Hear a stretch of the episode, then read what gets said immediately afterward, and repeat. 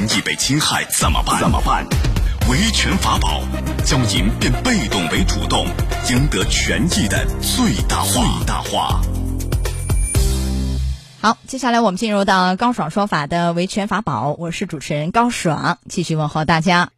北京呢，有一位老人啊，没有经过允许，擅自进入某小区业主家里头干嘛呢？捡垃圾、捡废品，哎，结果一不小心摔伤致残。然后呢，他把业主啊起诉到法院，要求赔偿各项损失十七万多元。那法院会怎么判呢？这个钱该不该赔呢？来，今天我们来讲一讲。邀请到的嘉宾是江苏瑞观律师事务所于文律师，于律师您好，主持人好，听众朋友们大家下午好，欢迎您做客节目。好的。我们一起来听一听事情的详细情况。在二零二零年五月，年近七旬的乔某在小区内经常捡废品，因为装修时都会产生能卖的废品，所以他在趁工人外出倒垃圾的时候，偷偷溜进施工现场。进屋后的乔某一个不注意坠落到地下室，并且摔伤致残。经过鉴定，乔某属于十级伤残。受伤后的乔某称，原来他进过这个房间，屋内并没有楼梯洞，正因为房主施工才导致其受伤。所以房主应该对他的意外受伤承担责任，要求房主赔偿医疗费、住院费、伙食补助费、伤残赔偿金以及精神损伤抚慰金等合计十七万元整。房主则表示，已经委托了某装修公司对房屋进行装修，他没有允许装修公司以外的人进入房间，房主和装修公司也没有对他实施侵害行为，所以乔某的损伤和房主没有因果关系。好，这个事儿收音机前各位您是怎么看的？欢迎大家来参与留言啊！方法呢非常简单，就可以登录到大蓝鲸客户端，找到 Live 互动专区就可以了。也可以在这个大蓝鲸的首页，您可以看到主播号专区，点开以后看见我高爽，点关注啊，也可以发帖留言参与互动。我们要先说一个细节，这个案件呢到了法庭上，装修工人卢某啊出庭作证啊，他说呢事发以前，这个卢某在。房屋的这个门后安装弱电箱，哎，没有叫乔某进屋。当发现乔某进入房间以后呢，就跟他说了，说这个啊，非装修人员啊不得进入，让乔某出去。可以说乔某是擅自进入。那这个擅自进入，这个涉嫌了违法吧，于律师？嗯，对。呃，擅自进入的话，如果说给房屋的所有人或者是相关的人员造成损失的话，他可能要承担相应的责任。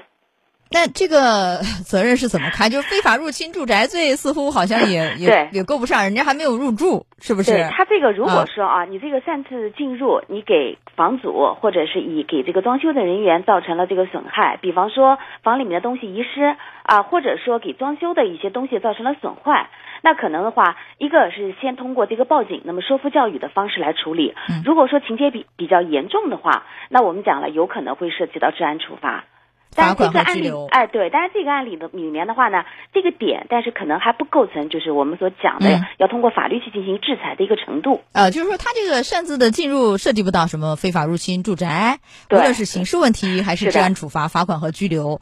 呃，但是有观点认为，你这个行为你擅自进入啊，捡拾仍然是他人所控制、所享有的财物，这个等于侵犯人家所有权和隐私权，是有这样的问题吗？对对对，其实这个问题也是存在的。啊，这是民事方面，就是他等于是乔某首先就违法和侵权，有这个概念啊。是的。好，我们来讲讲乔某是怎么说的啊？他说呢，这个房屋的装修以前是小区供暖公司在这儿办公，他来过好几回。这个门右边呢没有楼梯洞，然后这个楚先生买了这房子以后啊，在房屋内撕开了一个楼梯洞，而且没有采取安全保障措施，哎，也没有把就是原来是公共场所嘛，现在改成私人住宅，把这个事儿告知给公众。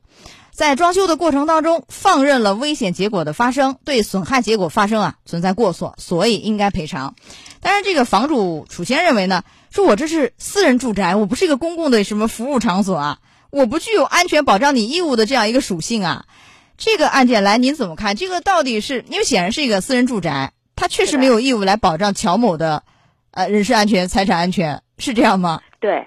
呃，其实这个案子里面啊，乔某的起诉呢，主要是认为他是一起侵权，认为是一个侵权行为的一个过错。但是呢，根据我们民法典的一千一百六十五条第一款的规定，那么行为人因过错侵害他人民事权益造成损害的，是要承担侵权责任。但是呢，我们这个讲的是一个过错责任原则，也就是说，一个主观上有一个过错，第二个有这个违法行为，第三造成了损害结果，第四。呃两者之间有因果关系。但是在这个案子里面，我们能看到房子呢本身是属于楚先生自己的一个私人的一个房子，那么他进行这个装修本身呢都是一个合理的，因为他这个房子里面还有一个地下室，你在一楼和地下室之间你去安装这个楼梯，完全是出于自住的需要，而且不存在任何的违法行为。那么所以呢，在这个程度上来讲，作为乔某以这个房子啊是所谓的公共场所，没有尽到这个安全保障义务，来进而。去认为这个楚先生有过错，嗯，要叫他进行赔偿呢？我认为法院是不会支持的。首先是人家的私人住宅，对，是的，没有保障你人身 安全的义务，没有邀请你来嘛，你自己擅自进入的啊。对，而且还有，他其实这个您说了，就是侵权，他要形成这样的一个和损害后果因果关系四个要件，他这个好像也对不上，人家也没有侵害他的权益。对，所以呢。呃，综合这些，关键还有什么？这个乔某在法庭上没有提供证据来证明，就是楚先生这个业主啊实施了侵权行为，他没有证据，只是口头上说，啊，所以呢，这个法院是驳回了乔某的诉讼请求，他要求赔偿十七万，全都没有支持，一分都没有啊。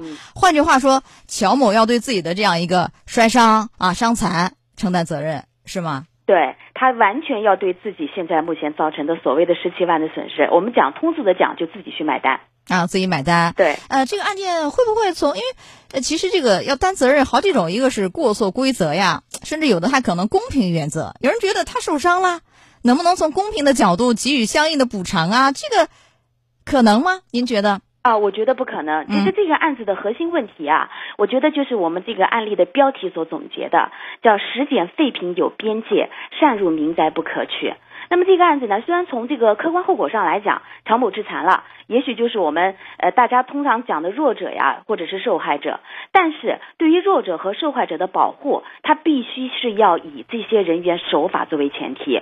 楚先生呢，他对于他的私人的住宅是享有完全的所有权的，而在这种情况之下，他是完全没有去保障其他。擅自进入他住宅里面的人的这种安全的一个义务的，嗯，那么如果说去扩大他这个义务，进而去引用这个公平责任原则，那对，就像您讲的，就更加不公平了啊，就更加不公平了。对，因为其实如果行为人并非是出于过失过错，不用负侵权责任。对，而这个像这个乔某自身所导致损害结果发生，应该自负，这是一个正义的要求，也是社会有序的重要保障。像您说的啊，呃，什么？同情弱者，当然有前提，要遵守法律和规则，是这样吧？啊，是的。呃，如果说弱者行为违法，违反了法律法规，也应该受到惩罚，这是这个案件的一个积极的意义啊。对。呃，我们再由此也谈一谈，如果说假设这个乔某啊是经过了允许进入房间，就比如说我们家装修完了以后，很多垃圾嘛，你可以来帮我清清废品啊，帮我卖一卖，我请你进来。但是这个时候他摔伤了。那我这个业主楚先生是否要担责任？我们假设一下。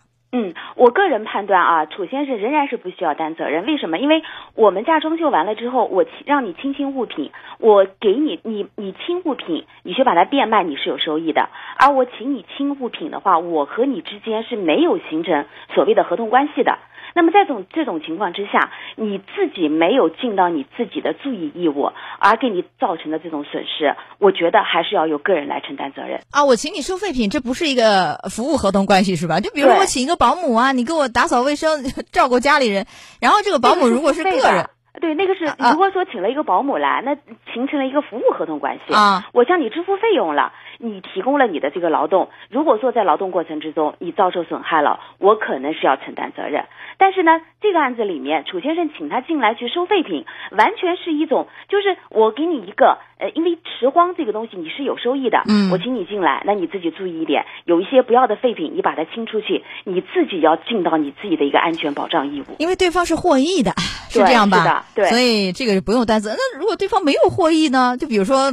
我不要的，对方说那好哦，但是他也减去了，减去不一定卖钱，但这个也是获益，是的，呃，也是要担一定责任，是这样吧？对，是的，嗯，好，那其实一开始我们就说了，有可能这个案件，比如说乔某擅自进入嘛，他其实也侵犯到就是业主楚先生的什么隐私呀，如果没经允许拿走人家物品所有权，这个有可能他还反过来要。